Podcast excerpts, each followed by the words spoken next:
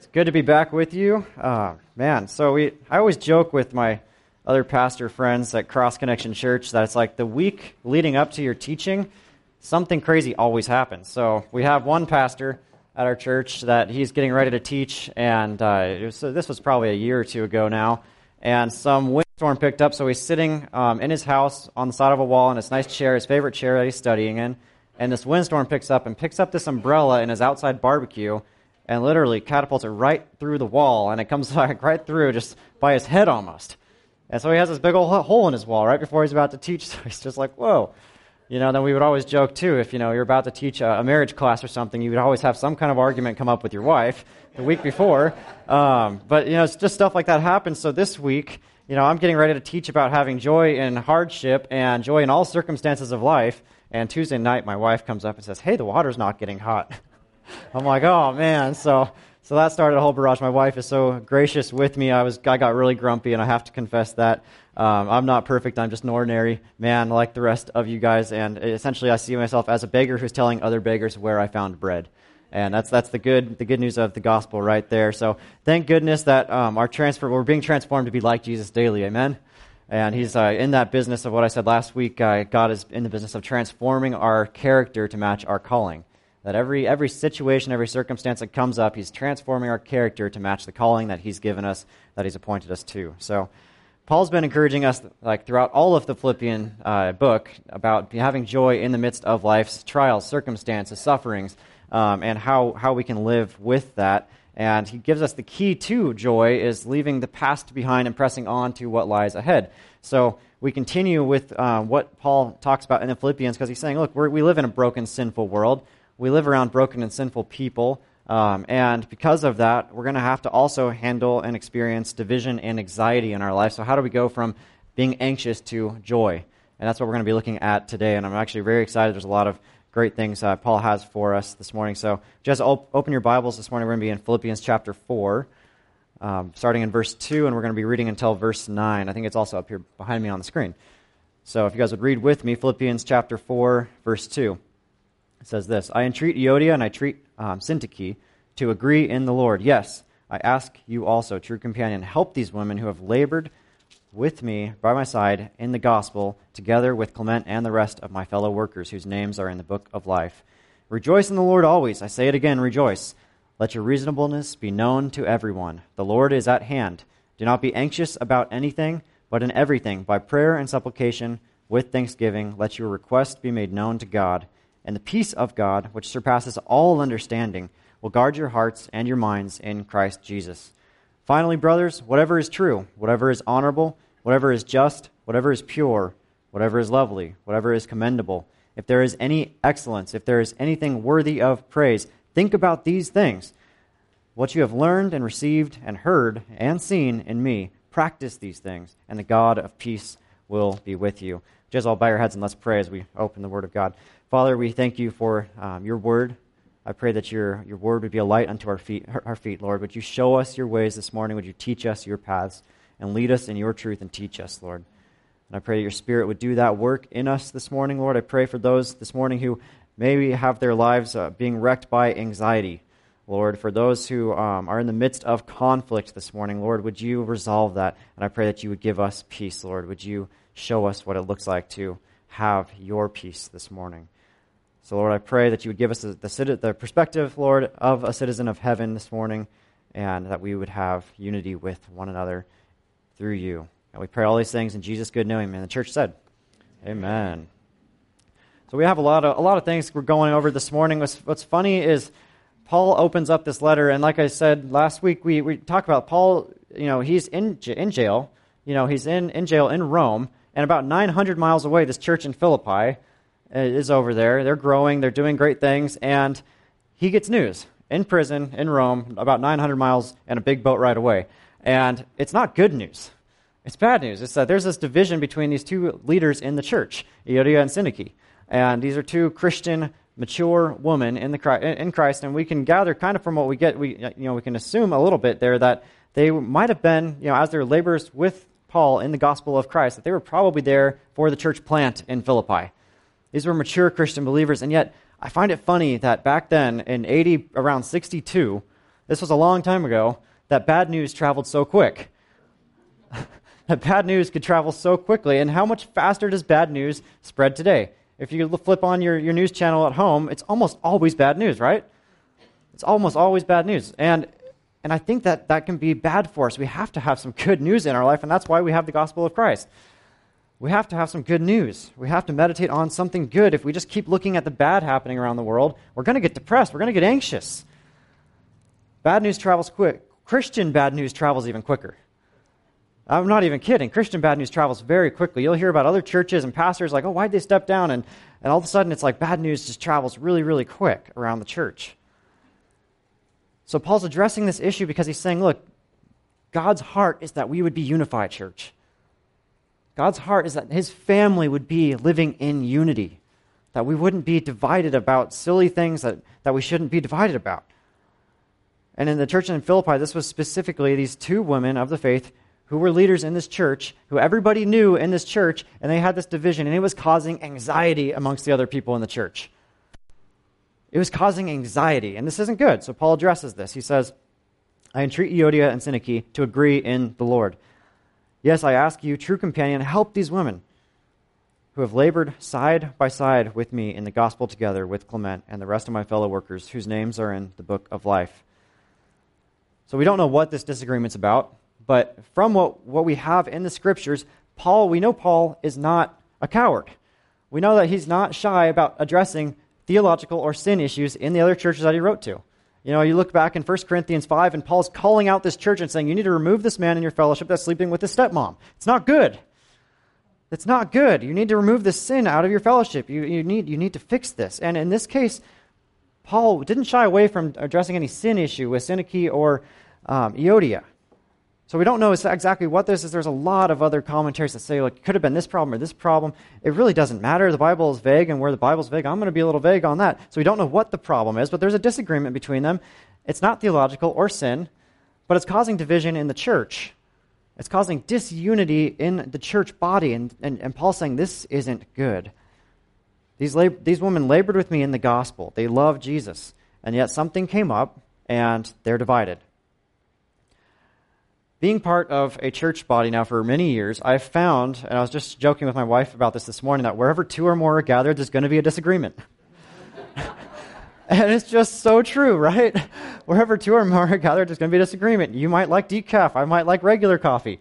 You know, with my wife, she likes essential oils, I love guns.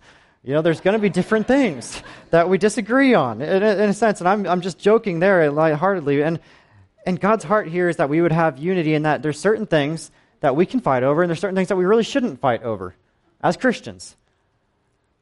But let's just look over God's heart for unity in the church. If you go to John 17, verse 21, it says this that Jesus is praying for his disciples here. He's saying, you know, asking the Lord that they might be one, just as you, Father, and I, you are in me and I in you. He's saying, like, Lord, we are one. I pray that the church would be one. God hates division in his people. Titus chapter 3, verse 9 and 10. But avoid foolish controversies, genealogies, dissensions, and quarrels about the law. They are unprofitable and worthless. As for a person who stirs up division, after warning him once and then twice, have nothing more to do with him. Then you can jump to Romans 16, verse 17. And you guys can write these in your notes and go back over them later. I just want to read them for you. I appeal to you, brothers, watch out for those who cause divisions and create obstacles contrary to the doctrine that you have been taught. Avoid them. Paul's been talking to us a lot here about Remember what you've learned in the scriptures. Stay true, stay obedient to what we've learned and what we've attained in the scriptures, and stand fast and firm in the Lord, in that, and what you've already learned. And keep growing, keep learning. Leave what's behind you and press on towards the future. Have that vision for you. Unity, I've found, though, is quickly lost and slowly gained. Unity is quickly lost and slowly gained. And you guys, have, I've realized that, I'm sure, being in a church family for many years, if you have. If you're new, you're going to learn that. Unity is quickly lost and slowly gained. What starts out as a personal conflict will quickly become a divisive church issue, and Paul's saying this isn't what should be happening. This isn't what should be happening. And Paul's point here, also in addressing Euodia and Syntyche, is that unity amongst leadership, especially in the church, is crucial. If there's any kind of disunity, disharmony amongst the leadership in a church, people are so quick to catch on and see that, that that's happening. And they're so quick to jump in and take sides. And what I found is, especially amongst people, people don't side based on facts, they side based on friends. Whenever there's disunity, there's disharmony, there's conflict in the church, people will almost always, without a doubt, side with who they're friends with. So it's important that we, that we, that we actually have the correct perspective here. Because disunity or conflict leads directly to worry, directly to anxiety, and frustration. And those are three things that none of us need more of in our life. Amen? So, how do we handle disagreements? Why is unity lost so fast? Well, one of them, I would say, is gossip. Unity, is, unity dissolves very fast because of gossip. You'll get somebody in the church that says, Did you hear what the pastor said to so and so and how they reacted? And then all of a sudden it becomes like, you know, the game of telephone, if you guys have ever played it. One person says something into somebody else's ear, and by the end of the line, it's something completely different. And that's usually what happens. Is the story changes over time, and the facts get a little bit skewed, and all of a sudden you have this, this different perspective and this different story, and quite honestly, assuming something is you're, is you're, you're telling yourself that my perspective on this situation, on this conflict, is the right perspective. It's the only perspective. It's the only way to look at this. When there's multiple perspectives, you got to be able to look at both because we know what assuming does, right? it makes a King James donkey out of you and me, if you guys get my, my riff there. And your perspective matters. God, uh, God is trying to remind us that our perspective matters. There's two sides or more to each story. I remember a pastor once told me the story of a counseling appointment he had with this, this woman who came in with a black eye and she's complaining, My husband hit me, my husband, I can't believe that he did this. And so the pastor's ready to get up a bunch of guys and go over to this guy's house and teach him a lesson. You know, you can't hit your wife. And he calls up the guy and he gets, Yeah, what's up? Well, why does your wife have a black eye? Well, she came out with me with a steak knife. What else was I going to do? Like, but that fact was nicely left out of the story. You see, there's two sides to each story. And I say that a little bit jokingly with that kind of a story, but it's true we have to remember that there's two sides to each story. And that our perspective does matter. It's like if I if I'm up here on stage and I draw a big number 6 in front of me, and I look at and point here and I say, "Look, it's number 6." You guys would all look down and say, "No, it's a number 9." Right? Perspective really does change things. And it's good for us to broaden our perspective and be humble and before we start taking sides in these matters. And this is especially why Paul says we need a mediator. We know that Christ is our mediator between God and man, right? We need a mediator between us and man. That's why Paul's saying, I, I ask you, true companion, to help these two women settle their differences. This is probably a pastor. This is somebody Paul trusts. It might be an elder or deacon in the church. We don't know exactly, but it's somebody that Paul trusts that can sit down with these two women and help them resolve the conflict in Christ. We need a mediator. But we don't know what the issue was, but these two mature Christian women ended up fighting over something. And fighting in the church does not draw people closer to Jesus. Amen? Is that what we're all here for? Is we're here to draw people to Jesus. There's hope in Jesus, there's love in Jesus, and then they see the church fighting amongst themselves about silly things that have really little importance. We need to, we need to remember what's important. Conflict never draws people closer to Jesus, not conflict in the church. So, as the family of God, then, let's lay out some ground rules. What can we fight over and what can't we fight over? You know, you guys have all, I'm sure, been on road trips with family. And it doesn't take very long for conflict to ensue with your family.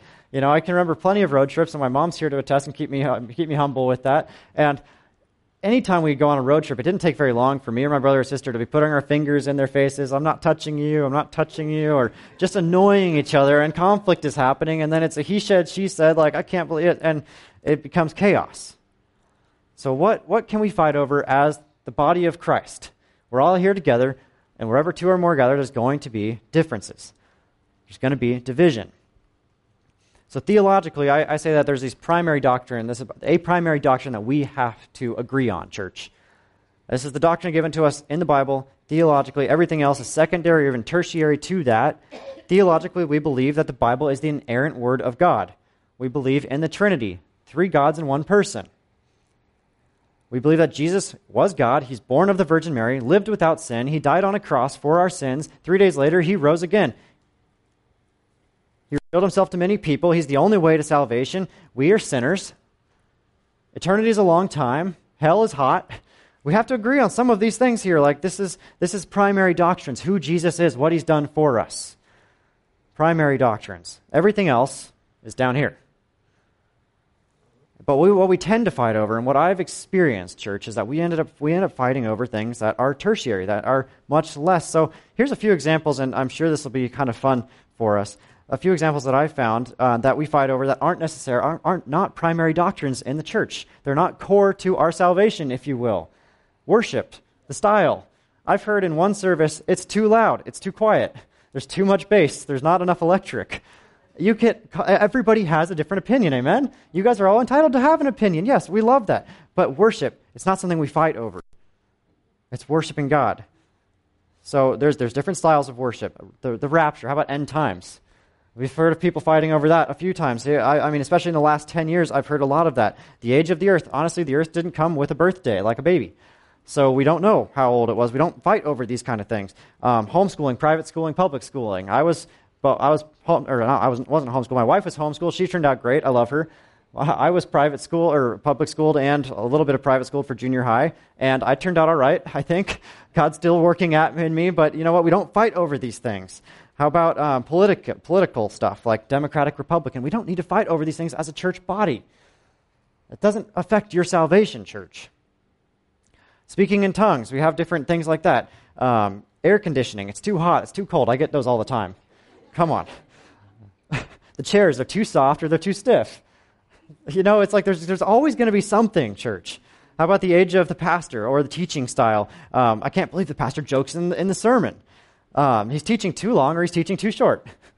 you know, it's, it's always going to be something. Um, or the, just the age, the age of the pastor. Again, I'll go back to that one. You know, I've, I, I am a firm believer that as soon as you are indwelled with the Spirit of God, you become a believer in Christ, the Spirit of God is in work inside of you, and He can speak to other people through you at any age. In fact, we're uh, getting ready for our v- VBS at Cross Connection right now, so we set up our stage and everything. VBS is our vacation Bible school, and this is where we invite a bunch of kids from the neighboring communities to come and hear about Christ. And I have heard so many stories of these kids going home after a week in VBS, hearing about Jesus, sharing Jesus with their non believing parents, and their parents coming to know Jesus as their Savior. Little kids, kindergarten through, I think, fifth grade. Little kids the Spirit of God does amazing things. How about missiological? Missiological is how we do things as a church. It's our mission as a church. It's our style as a church. How do we reach out? Do we go down to Mexico? Do we go out to Peru? Do we go out to China? Where are we going? Where's our missionaries? It's, it's kind of that. We can fight over that, but ultimately, we want people to grow in Jesus, to be like Jesus, to be worshiping Jesus and being obedient to Jesus. Amen? That's our goal. And then there's other things that we can, we can argue about, but those are all tertiary. We have to remember what's important. Jesus is up here, everything else is down here. People can have their opinion. We have to agree to disagree agreeably, right? Let's please do that. So I found that, that while we're in church, especially being part of a church family, it's good to have a sense of humor. It's good to have a sense of humor. Jesus had a sense of humor. I mean, look at some of the animals he made. Look at some of us. You know, I always, I always would joke because sometimes walking into church, even to uh, my, my own church or churches around the world that I've been to, it's kind of like walking into a, the, the, Star Wars bar scene, if you get the, uh, the picture, where it's like you have people from every background, every age demographic, every culture demographic, and they're all together worshiping God, and you're like, wow, this is kind of weird. This is crazy.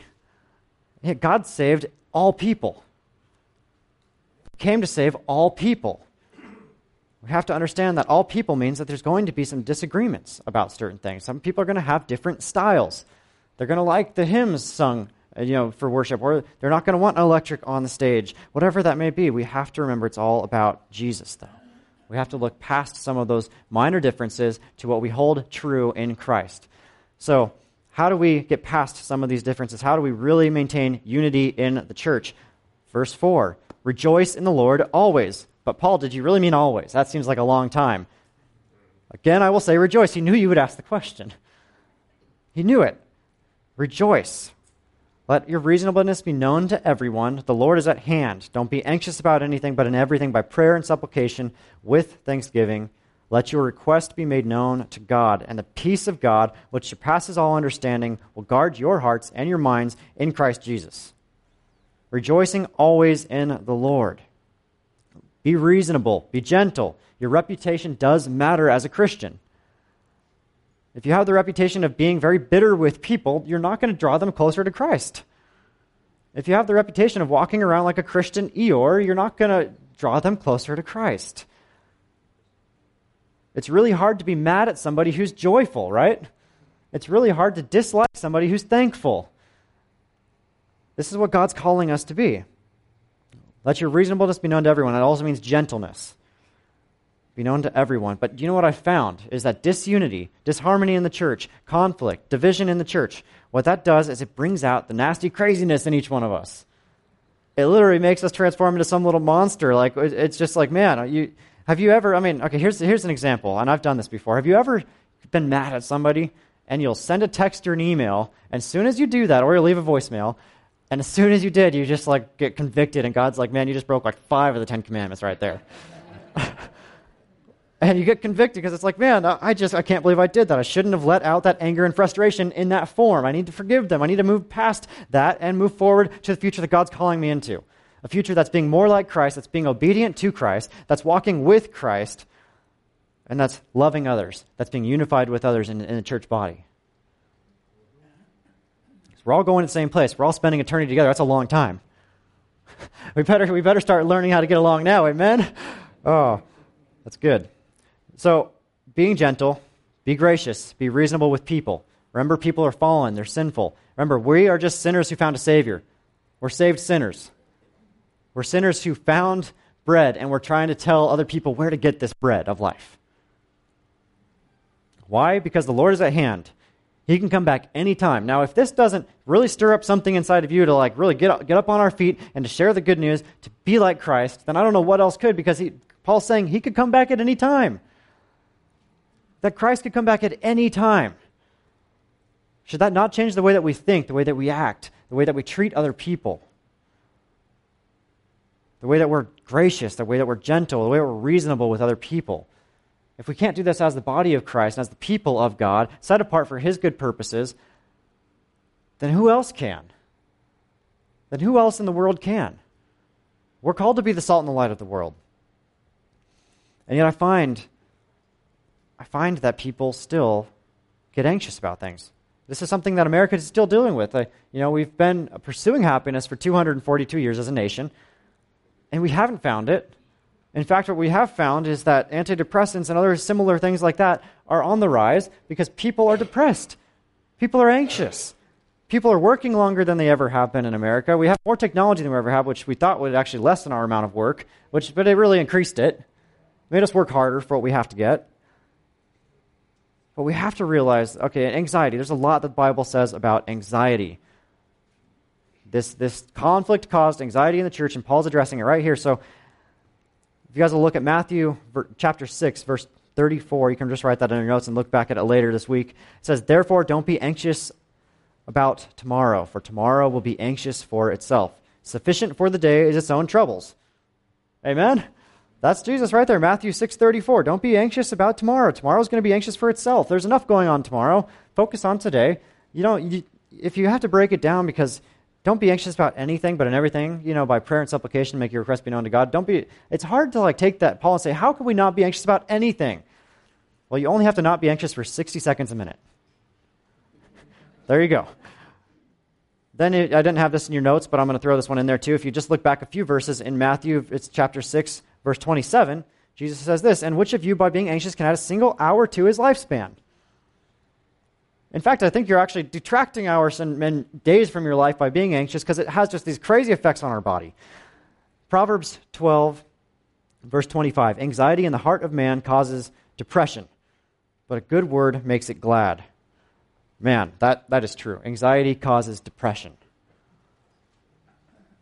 Psalm 94, verse 19. In the multitude of my anxieties, or in the multitude of my anxieties within me, your comforts delight my soul. Who delights in our soul when we're anxious? God does. We have multitudes of anxieties around us and, and in us. Okay, so what, what is a, just a, a, working definition of anxiety? If you look it up, the dictionary is going to say it's a feeling of worry, it's a feeling of nervousness, unease, typically around an imminent event, something that's about to happen, with an uncertain outcome. My definition would be that you're anticipating the future with the worst possible situ- like scenario, the worst possible outcome, and you're freaking out about it. That's anxiety. You're anticipating the future, and your anticipation is fueled by fear. That's anxiety. You're elevating yourself to the position of a prophet, but you're a prophet of doom for yourself. You guys see where I'm going with this? That we could just say, nobody likes me, nobody's ever going to care about me, nobody's ever going to love me, and we can just be this, have this big old pity party about ourselves, and it can be this self fulfilling prophecy of doom that we just put over ourselves. Because everyone else is going to look and say, like, yeah, how can I be your friend when you're always pitying? You did it to yourself. It's anticipation fueled by fear. We have to, to realize what fear can do to us. To realize that, I have, I have another Yoda quote for us, and I'm not going to try to do the voice. My wife says I can't. Um, says, Fear leads to anger, anger leads to hate, hate leads to suffering. And I just think, like, that's the progression of fear. Fear leads to anger, anger leads to hate, hate leads to suffering. Now, you can be anticipating something that is good. Anticipation isn't necessarily anxiety. For example, the night before I got married to my wife, Grace, I was anticipating the next day. I was excited for it. I could not sleep. That was a good anticipation. There wasn't doom and gloom at the end of that, it wasn't fueled by fear. The other one would be I can remember my first memorial service that I did as a pastor. And I had this Apple Watch on, and this Apple Watch has this fun feature that actually tells you if your heart rate spikes through the roof. Like, hey, you might be having some heart problems because you're not running right now, you're not jogging, you're not doing anything like that, and all of a sudden your heart rate goes up. And it was right before I was about to get up and teach at my first memorial service. And my watch vibrates at me and says, Hey, your heart rate just went up above like 150 or whatever. I'm like, Yeah, that's because I'm, I'm a little nervous. But I was excited, and it was a positive thing, not doom and gloom. So, what are some causes of anxiety, church? I listed a few for you. Traffic. Okay, how many of you guys have gotten stuck behind a tractor on your way to work? Okay, I mean, it's, uh, that's not, it's not just you. I've been stuck behind a tractor sometimes too. It's like, it's no fun. Or you are anxious about driving in general because of all the other crazy drivers on the road. Amen? you have this, this crazy feeling that all you want to do is just use your horn until it breaks. You're anxious about driving. You have people cutting you off. You have fear. What about fear about whether you're saved or not? Okay, I hope this isn't hitting too close to home for you guys, because if you are, I would love to talk to you after service about that. We can't have that kind of fear. How about fear of being uncomfortable, being put into an uncomfortable situation? If you're very introverted, fear of being put into a large crowd where everyone wants to talk to you. Fear of not fitting in. A lot of young kids have that nowadays. Don't have, you don't need to have that fear of not fitting in. Money. I mean, enough said. We, we have anxieties about money. There's always going to be something. Financial difficulties, uh, you just never know. There's always going to be something with money. It comes and goes. The end of the world. And it was funny because my wife reminded me of the Jim Bakker buckets at the end of the world. He's like selling all of these end of the world buckets. You know, like, hey, you know, the world's going to end, but here, you can buy my bucket with all this food in it, and you'll be ready to go. So don't be anxious. You'll have, you'll be good with food. But, you know, it's the end of the world, though, so it's like, come on. How about your age? You're too young, you're too old. You're anxious about these things. You know, your health, health issues, fearing about having health issues. A lot of us have health issues. But then a lot of us that don't have health issues are worried about having health issues. And it causes anxiety and it causes us to freak out because what if I get this? Okay, God's in control, people. Homework. For you students out there, homework can cause anxiety. Jobs, for those of you uh, who are working out there, that can cause anxiety too. Too much work, too little work. You don't like your coworkers. Family. How many of us family can cause anxiety? Kids who are either backslidden or not walking with the Lord. That can cause anxiety. Parenting can definitely cause anxiety. Being isolated, lonely, disconnected from meaningful church family, that can cause anxiety and that causes you to freak out. All of these things. It's just a list that I came up with. It didn't take that long really to come up with it because there's a lot of things that make us anxious. You might know you're anxious if you're getting paranoid or suspicious. Now, what do I mean by that? I mean that your neighbor comes over with a big old pie for you, and they're your new neighbor, and you're suspicious, thinking, why are they bringing me this pie? Are they just trying to spy on my stuff? you know what I mean? Like, this, is, this may mean that you're a little anxious, that anxiety is getting to you. Another symptom of anxiety is insomnia. You can't fall asleep. Like a pillow doesn't even come with instructions and you can't use it.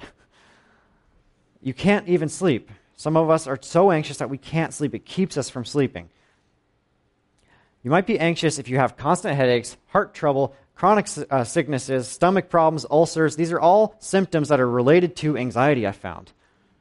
Just when you look it up, it's, they're all related to anxiety in some way or another. Anxiety messes with our bodies. Another one symptom would be unnecessary spending. Like you're just wanting to spend money and spend money to buy new things to impress people that you really don't care what they think about you. But you're just trying to spend money to do that. Like that might be a symptom of anxiety. So, what does the world say is the answer to anxiety, church? Well, if you look it up, the answer to anxiety, the answer if you're anxious is behavioral therapy. Just go get some therapy. Antidepressants, exercise some more, eat a good breakfast. Alternative treatments would be take a yoga class or go get acupuncture, is what I found. And man, that stresses me out even more. Like, I, I, yoga, man, I couldn't do that. Acupuncture, getting a bunch of needles put into you, I just know. Like, that stresses me out. And maybe it doesn't for you. Maybe that would help. But now, what does the Word of God say?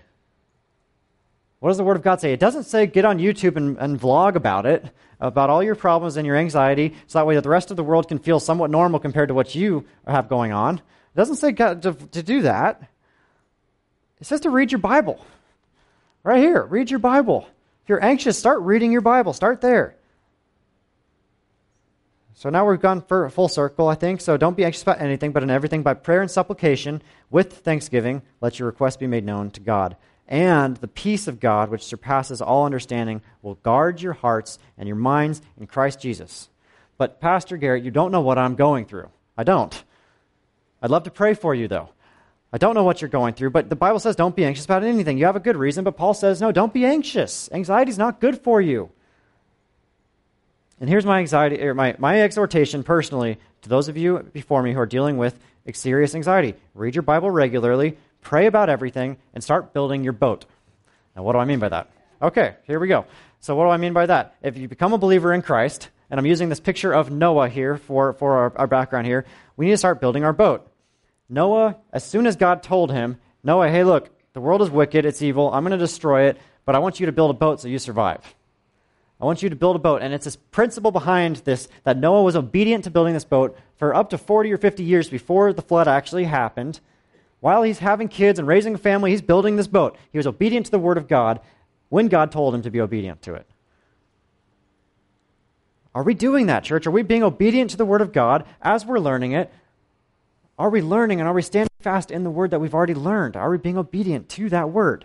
Why? Because when we start studying this, this scripture, when we start reading this Bible some more, it's really hard to be anxious about stuff because we see a bunch of ordinary people that God uses in his life and he gets them through it. Start building your boat because when the biggest flood, biggest storm, the biggest thing hits your life and rocks your world, you're going to be protected. You're going to be ready for that spiritually because God's prepared you through the reading of your word, through prayer and supplication, through meditating on that word, and by preparing yourself for that. God doesn't want us just to walk into these things and react to everything that happens to us because we caught, it got caught by surprise. Like, no, Paul's saying, look, you're going to experience suffering. You're going to experience anxiety, and here's how to deal with it. You're going to experience death of loved ones. You're going to experience this pain in life. Here's how we can deal with that. Here's how we can get through. It doesn't mean I'm not going to mourn with you. It doesn't mean we're not going to be sad together, that things happen that just really throw us off. But here's how we can get through that spiritually and still be whole. We have to start now. We have to start preparing ourselves now. We have to start building our boat now. The Word of God tells us what we need to be doing reading our Bibles, praying. So pray about everything. So there's, there's a general rule. Is there anything that we shouldn't pray about, church? Is there anything that we shouldn't pray about? He says, pray about everything except the money issue. Like, pray about everything except, you know, the argument you had with your wife or your husband. Pray about everything except buying this new toy. No, pray about everything. Paul says to pray about everything. Prayer is so important. And I think, church, how many times, personally, I would have made a different decision in my life if I had first sat down and prayed about it. I would have made a better decision. I would not have fallen into sin. I would not have gotten bitter or grumpy. And it's just like God would have fixed, that He would have dealt with that if I had just sat down, got on my knees, and prayed. Prayer changes things. So Paul's saying, don't pray about everything. Prayer is just our open, direct line of communication between us and God. right? We can talk to him about everything all day long, but then he says, and supplication. Now, if you guys don't know what supplication is, supplication is the specific request being made to God. Now, what I always tell people is the devil loves generic general prayer. The devil loves general prayer. Like you can just pray for the world. He, he loves that. Why? Because you are never going to see the answer to that prayer in your life. He loves when you say, Lord, I just pray for so and so. I just pray for them. No, supplication is the, a specific request. Lord, I pray for my friend so and so that you would help him reconcile his relationship with his family, that you would help him get a new job, that you would help him in this interview, that you would bless him with this. It's specific requests being made to God. And God loves specific prayer because then when he answers those prayers, you all of a sudden are feeling great because you see the answer to prayer and you're like, okay, God, like we're communicating, we're get, you're getting me. We're getting somewhere with this. God answers prayer. Do you guys believe that? Every single week we get stacks at Cross Connection of prayer cards. It's probably about this big. You know, it's, it's just hundreds of, of these prayer cards, and we get to go through them as pastors. I get to read prayers all the time, and we get to go through and pray for these people. And I can't tell you how many each week praise reports we get. People that have been praying for years and years and years that finally had an answered prayer. Praying for the same people specifically for salvation for years and years and years. And finally, four years later, I'm seeing this praise report. They just accepted the Lord. God answers prayer. The devil hates supplication, church. We need to be praying. That's, that's got to be a mark of our genuine transformation, is that we are spending time before the Lord praying. It's a discipline that a lot of us are losing. It, and when we start stop praying, we start drifting away from God because we start excluding Him from all of our situations in life, and we start boxing Him into a thing like, okay, you can have my Sunday box, God, but the rest of the week is going to be my, my worries, my problems. I can handle that. It's not true. Remember, and as, as I said it before, we have to have a vision for the future. If we want to change, if we want to get out of anxiety, we have to have a vision for the future. What's our vision for the future? It's to be like Christ, to be with Him for eternity. It's to be walking with Him, to be worshiping Him, to be obedient to Him. That's our vision for the future. And if you don't have that vision for the future, you're always going to return to your past. Your default is always going to be like when something bad happens, when the trial hits, when the flood comes, your boat's not built, and you're going to get swept away it's going to be really difficult for you. But our goal here is that we want to be holy like Christ is holy. That's our vision. And this is why Paul is saying your mind really matters. Your mind really matters as a Christian. Finally, in verse 8, brothers, whatever is true, whatever is honorable, whatever is just, whatever is pure, whatever is lovely, whatever is commendable, if there is any excellence, if there is anything worthy of praise. Think about these things. What you have learned and received and heard and seen in me, practice these things, and the God of peace will be with you. So here you have two different things. You have the peace of God, and then you have the God of peace in the same text here. And I like you guys, if you have your Bibles, underline that. It's two different things the peace of God and the God of peace The peace of God is something that surpasses all understanding in our life. That means no matter what situation we're going through, we can have peace and we can have joy in the midst of that, knowing that glory is to come. peace of God. The end is at sight. Guys, I've read the end of the Bible. I know that it's good. I've read the last page. We know what the ending's like. Then the God of peace being with you. That's something a little different then. So, we're called to think about these things. What we allow to, to, or what we allow our minds to meditate on really will affect us. If all you meditate on is the problems that you're having, if all you meditate on is you know that you that you can't do something, it will become a self-fulfilling prophecy. God's saying that you can. He's saying here, whatever is true, whatever is honorable, whatever is just, whatever is pure, whatever is lovely. If you are in the midst of an anxious situation, I guarantee you can look into your thought process and you can see like what I'm thinking about isn't true.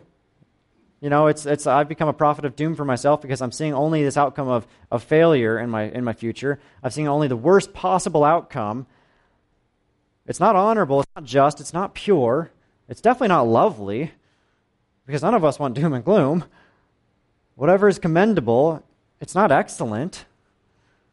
And I want you guys to gauge this week, gauge your thoughts based on this outline that Paul gives us. I don't necessarily need to go into each one of these because the Greek is very clear and the translation is almost exact, each word there. Whatever's worthy of praise. Is what you're thinking about worthy of praise? Are we meditating on the Word of God? Because if we're reading the Word of God, we're praying and we're, we're not only just praying, but we're also doing supplication, which is direct request to God. We're spending time in His Word, we're spending time with Him all of a sudden our thoughts will become more like this. And our anxieties will become less and less and less. Because we realize that God's in control and that fear no longer has a grip and a hold and a weight on our life. You can live your life by fear, but it's not going to be good. Allow your minds to dwell on these things, and the God of peace will be in your life. He will be with you. God's in control, guys. So it, here's kind of, as, as I'm getting ready to close here, what I want to leave you guys with is some of you guys, your, your life is filled with fear. You know people whose lives are filled with fear. Why? They think, like, I'm a Christian, but God can't use me. God can't use me. What I've done, um, what I am, etc., etc., etc. They have these list of excuses. I'm afraid to try to be used by God. I'm afraid to try to step into this. So I made a list. I made a list of all the people in the Bible. And this is why, why reading your Bible is good. While reading your Bible will actually help cure your anxiety. Believe it or not, it will. Noah was a drunk. You guys have any friends that were drunks that, that, that drink too much, maybe? Noah, after he built the ark, he got drunk. Abraham and Sarah were too old. Some of you guys think you're too old to be used by God. I, I say, no, you're still here. God still has a plan. Jacob was a liar. You guys know people that are liars? I do. God was going to use you. Leah was ugly. Do you think you're ugly? Please, you guys, seriously. Leah, Leah had a huge role in the kingdom of God. You will too. Joseph was abused by his family. He was a slave and an inmate. Do you guys know anybody that was like that? God used Joseph. Moses had a stuttering problem. He couldn't speak. He had a problem there, and yet God used him mightily. Gideon was afraid. God used him mightily. Samson had hair problems and woman problems, and yet God still used him. And I can keep going on. Rahab was a prostitute. He used her. Ruth was a young widow. Naomi was a widow. God used them. David was a bad father and an adulterer. He used them. How many of you dads, if I'm speaking to you guys, I hope it's not too convicting, but seriously, I want you guys to hear the word of God. I want the Spirit of God to give you peace. God can use you. Isaiah preached naked. Now that's just weird, but he did. Jonah was a runner. He ran from God. He got eaten by a whale. God still used him. Job lost everything. God still used him. Peter denied Christ three times, not just once. God used him. Thomas doubted. God used him. All the disciples fell asleep while praying. Amen. Some of us have. God used him. He used all of them, all 12. Paul was too religious. God used him.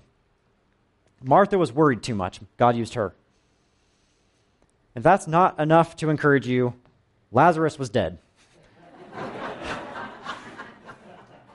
You guys see where I'm going with this. God can still use you, God still has a plan for you. God wants to use you. You're invaluable to Him as a Christian. Start walking in obedience. Start reading your, your scripture. Be gracious. Be gentle with other people. Trust in God with all of your mind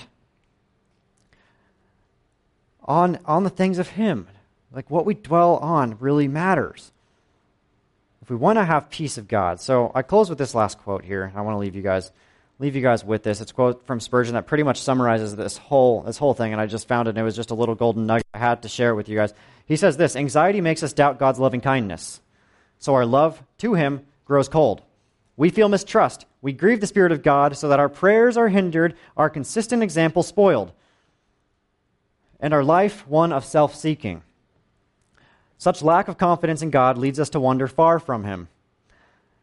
But if through simple faith in his promise we cast each burden as it comes upon him, and we're not anxious about anything because he undertakes to care for us, it will keep us close to him and strengthen us against temptation.